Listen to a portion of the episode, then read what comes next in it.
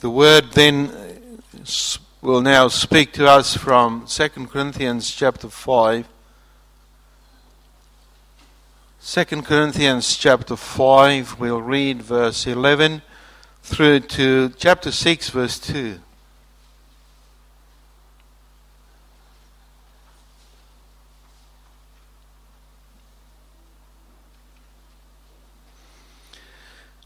Second Corinthians chapter 5 verse 11 through to chapter 6 verse 2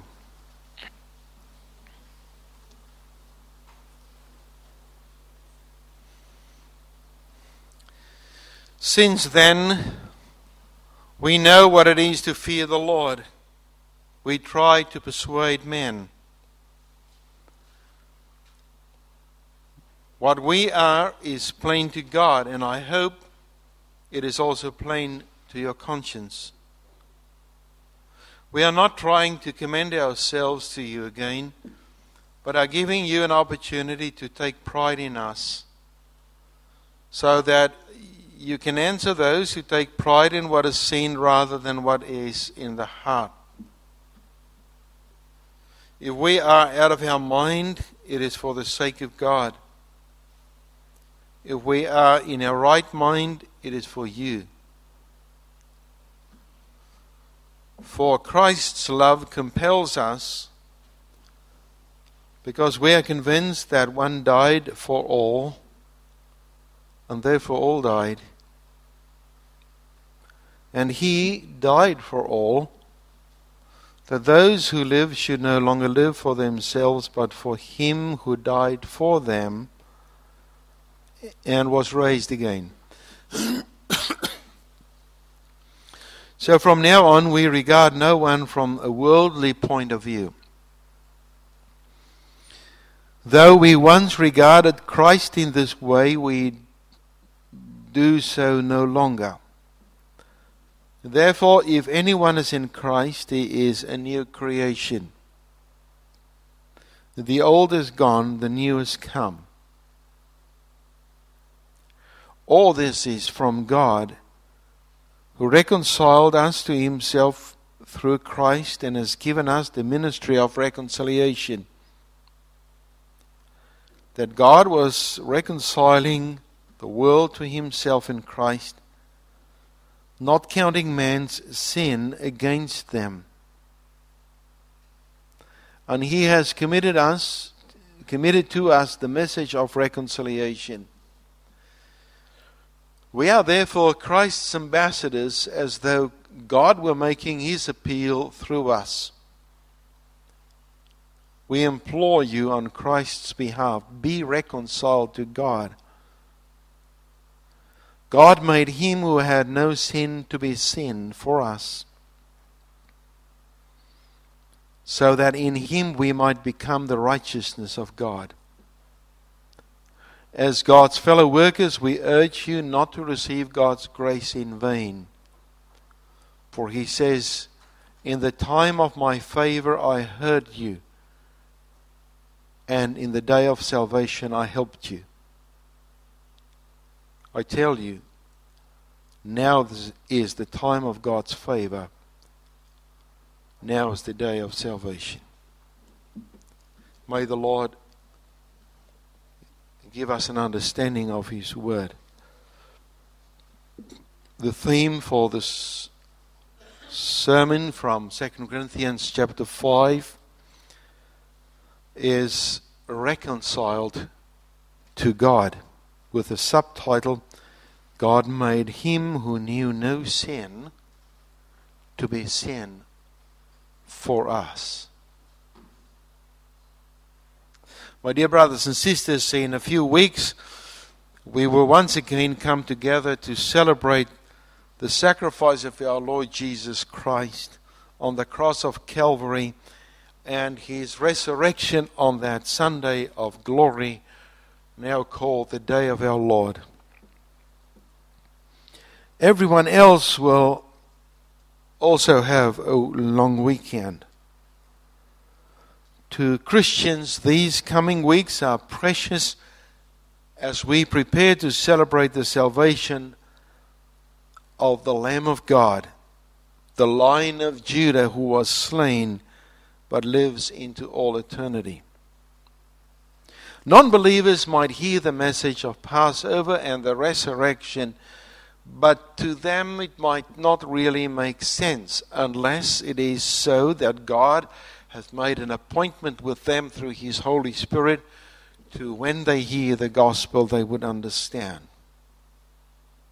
But there are others there, maybe like Professor Dawkins, who would ask the question why would Christians be so crazy as to believe that someone who died on a day called Good Friday,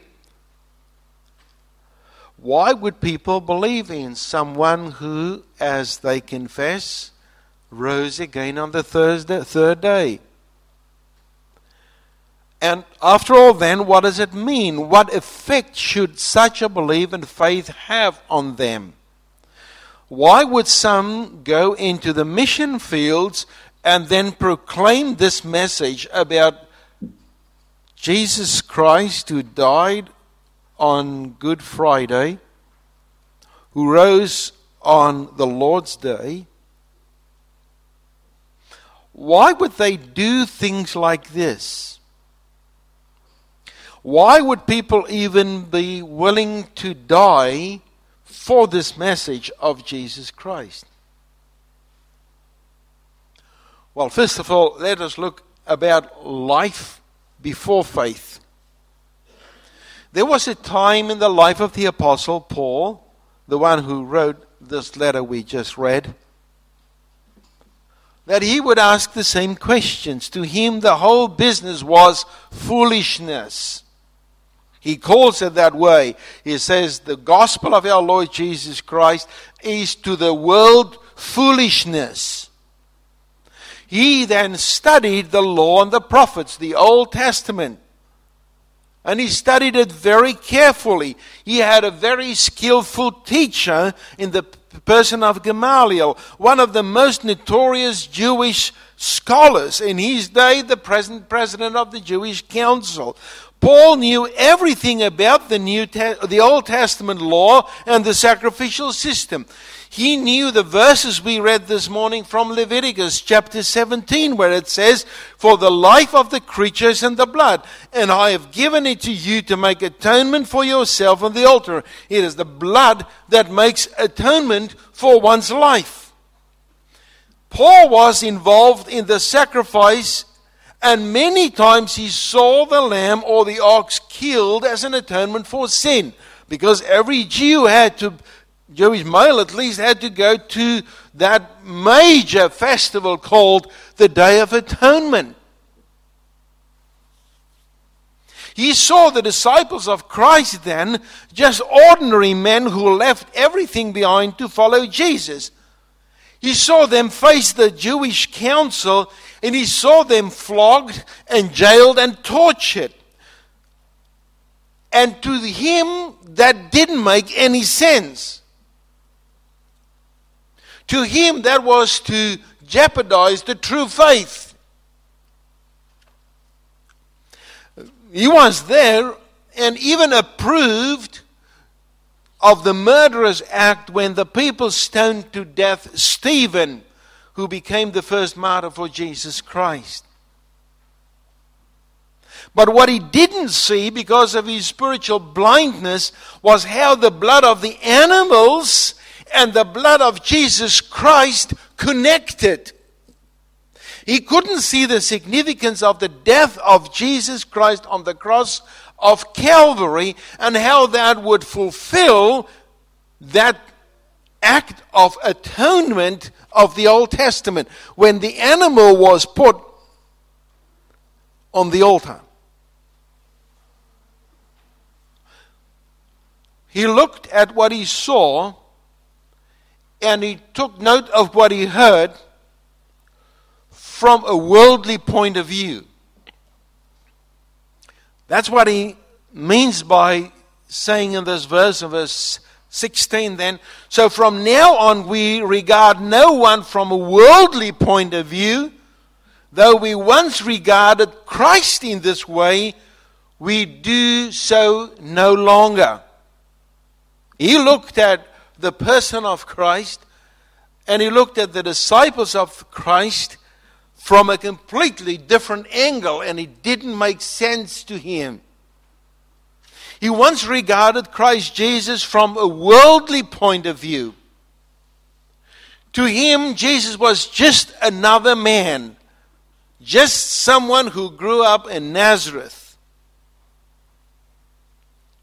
Maybe to him, Jesus was a bit off the rails with, with, with good ideas, but someone lost contact, someone who lost contact with reality.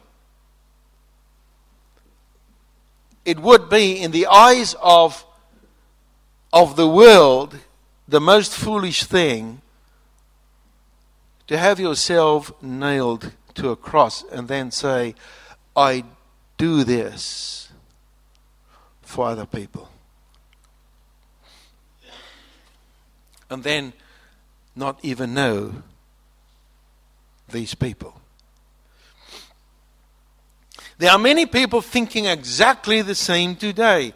Why would you believe the gospel of the Lord Jesus Christ? Why would you go to church? Why would you celebrate Passover as a Christian? Why would you give your life to Jesus Christ to serve Him with all your might and your soul and your heart and your mind? If these questions are in the minds of people, they are people who still do not believe. That is life before faith.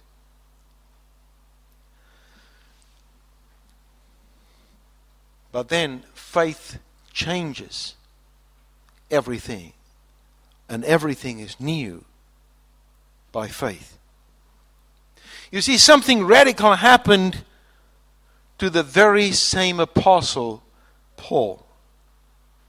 He was on a mission to have Christians put in jail for this senseless, foolish, stupid faith. When suddenly he had an encounter that changed his life, he found himself on the ground, and there he had the voice of God in his ears. He was struck blind, and all of a sudden, he then became the prisoner. And there on the road to Damascus, he met the Savior. And his life changed. And he became a follower of Jesus Christ. And not just any ordinary follower. What happened with Paul was what he refers to as becoming a new creation in Christ. You see, that is the difference. That is where his mind started to work quite the opposite way. What happened with Paul was that he refers, he refers to as becoming new. Therefore, he says, if anyone is in Christ, he's a new creation. The old is gone and the new has come. How did this happen in the life of Paul? And how does it still happen in the life of everyone who comes to faith in the Lord Jesus Christ even today? How does it happen? He spells it out in verse 18. All is from from what? God. All is from God, who reconciled us to himself through Christ. It is not something that he worked for. As a matter of fact, he said, I've, I've done a lot of good things in my life. He said, I, I've got all this righteousness if you think of someone as good, well, look at me. You know, I'm a Jew of the Jews, and and he lists the whole thing there in, in, in, in Philippians. He said, but that didn't count a lot. As a matter of fact, it counted as nothing. Why? God made a change in my heart. That makes a difference. There's this old hymn. You remember the old hymn? What a change. I forgot the words again. What a change. What a wonderful change. It is from God. When we preach the gospel, it is God's gospel. And God's Holy Spirit uses the weakness of our argument to soften the heart of the unbeliever, and God would draw the unbeliever to Himself. God would plant the seed of the new life in an unbeliever. It is just amazing when you listen to how people came to the Lord. When they just read a Bible verse and it made all the difference. Paul states it like this in Romans chapter 10, verse 17. Consequently, faith comes by hearing the message, and the message is heard through the word of Christ. So, what is this message we proclaim? We need to go back to our text, 2 Corinthians chapter 5, 19. This is the message. God was reconciling the world to himself in Christ, not counting men's sin against them. And now we understand the meaning of Leviticus chapter 17. The life of the creature is in the blood, and I have given it to you to make atonement for yourselves on the altar. It is the blood that makes atonement for one's life. Atonement in this verse is the same as reconciliation in the mouth of Paul. Through the blood of the sacrificial animal, there was atonement or reconciliation. Through the work of the Holy Spirit, Paul could now make this connection. As the animals were sacrificed in the Old Testament to bring atonement, so the sacrifice of the New Testament brought reconciliation. What is that sacrifice? It is Christ Jesus. And now it is He and through Him that God is not counting man's sin against him. That is reconciliation. Although we have sinned, although we deserve eternal punishment, we hear this message of reconciliation. And the question, of course, now is did God just take a pen and crossed out the sin of mankind, turning a blind eye to their sin? And the, and the answer is very clear no. That is not reconciliation. God does not reconcile us to Himself looking at me and He says, Well, um, okay, let's, let's just say, pretend you haven't done anything wrong. I'll forget about that. That's not reconciliation. What is reconciliation in the Bible? God did not pretend there was no sin. God dealt with sin by having his son taking the sin upon him. That's the difference. God's holiness and righteousness called for a sacrifice. Never will God turn a blind eye to the sin. He is holy, He is just, and He is righteous. It would scream against everything the person of God is and stands for. If we are reconciled to God, how did it happen? If our sins are, are not counted against us anymore, how did it happen? He takes us back to the Old Testament. It was in the blood or the life of the animal that got killed. When the blood flowed and life was given, God forgave the sins and the rebellion of the people.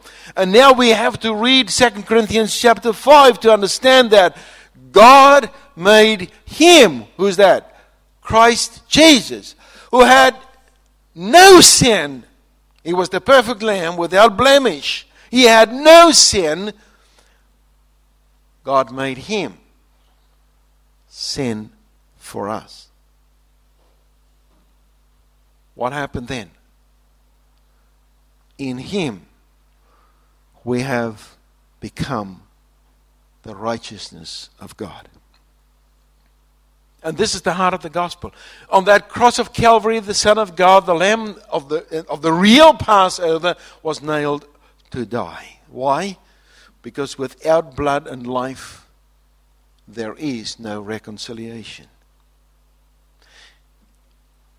we could not make that atonement because we are sinful. We are not the, blem, the, the lamb without blemish. Only one could make that atonement, and that was the Lord Jesus Christ. He was sinless. He was the only one who could satisfy God's holiness. But God had to put the sins of the world upon him and make him sin so that we in him and under him can meet the righteousness of God. So, what is the result then of a life in faith? What is the result of a new life? When all of this dawned on the apostle, and when by faith he understood it, he looked at Christ Jesus with different eyes. It made such an impact on him and on his life when he understood the full meaning of this message that his life was turned upside down.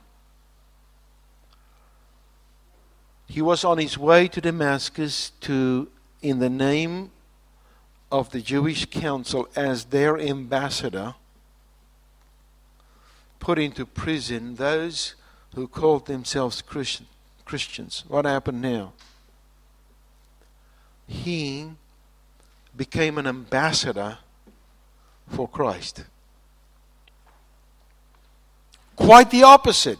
He was on his way to put in prison the people of the way. And he found himself on his way to Damascus on the way. And he became an ambassador. You know what an ambassador is? He speaks on behalf of the one who sent him. And now he is the ambassador and he speaks on behalf of Christ. He said, We are making, we are therefore Christ's ambassadors, as though God were making his appeal through us. we then implore you on Christ's behalf, be reconciled to God. He looked through the eyes of his master and savior to the world and declares, for Christ's love compel us because we are convinced that one died for all and therefore all died. And after he died for all, and he died for all, so that those who live should no longer live for themselves, but for him who died and was raised again. So he gave his life away for the sake of the gospel. He became an ambassador for Christ. Now he faced death peril on sea, hunger, flogging, jail, persecution, every day of his life. Why, Paul? I understand that Jesus died for me. That's why.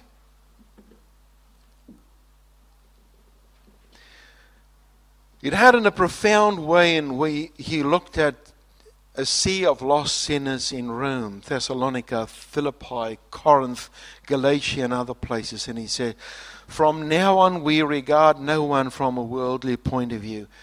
That's what Paul then says. He said, I look at these people, everyone I see. I look at the world around me, everyone that I come in contact with. I, I look at them not from a worldly point of view. I look at them from from the point of view that Christ died for them. You see, you see that makes a difference.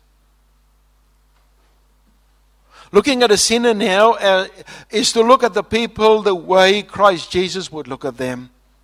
People who needed redemption and people who had to be saved lest they'd go to hell forever. So he says, I implore you. It's almost as if this is a very strong word. I implore you. It's almost, almost as if he said, I'm, I'm on my knees before you for the sake of Christ because I'm his ambassador. And I plead with you, be reconciled to God.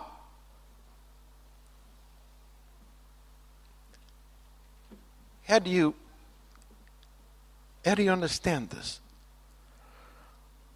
You understand it by saying God is sending us, and God is giving us the message, and God is the one who does His work through us, and God is the one who actually talks through Him and those he sent.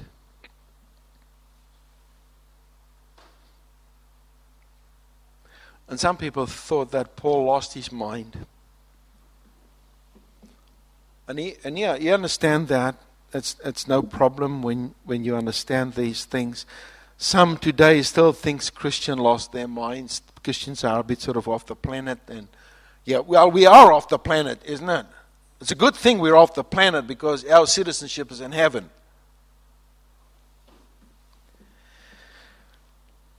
Therefore, he writes, if we are out of our mind, it is for the sake of God. If we are in our right mind, it's for you. But whatever the case may be, how you look at us, we are standing before you and we've got one message. What's that message? God made him who knew no sin to be sin for us so that we become the righteousness of God. Please, he says, be reconciled. Accept by faith this message of reconciliation in Christ. When? When? When shall I do this? Next year? maybe maybe just hang on there for a while and go my own way. I mean, the apostle thought that was a good idea, isn't it? He had all these other things to do, but no. Once again, the, the apostle has an answer. As fellow worker of Christ, we urge you not to receive God's grace in vain. I tell you, now is the time of God's favor. Now is the day of salvation. So when when should we answer this message? When should we answer this call to say be reconciled to God?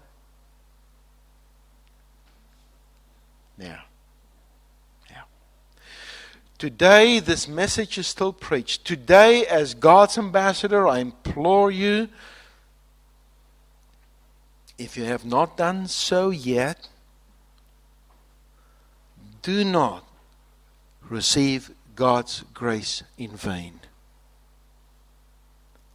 Now is the time of God's favor. Now is the day of salvation. Be reconciled to God. Amen. Our Father in heaven, we thank you for the good message of reconciliation in Christ. We thank you for the good news that we who were once your enemy may now be called your friends. It is all from God, and we thank you, Father. We thank you for Jesus Christ. We thank you for his righteousness. And we thank you for the call. We thank you for this day. We thank you for this moment. And it is our prayer that each one listening to this message, each one here today, will not delay or postpone or look for another day. But today will be the beginning of a new life. In Jesus' name, Amen.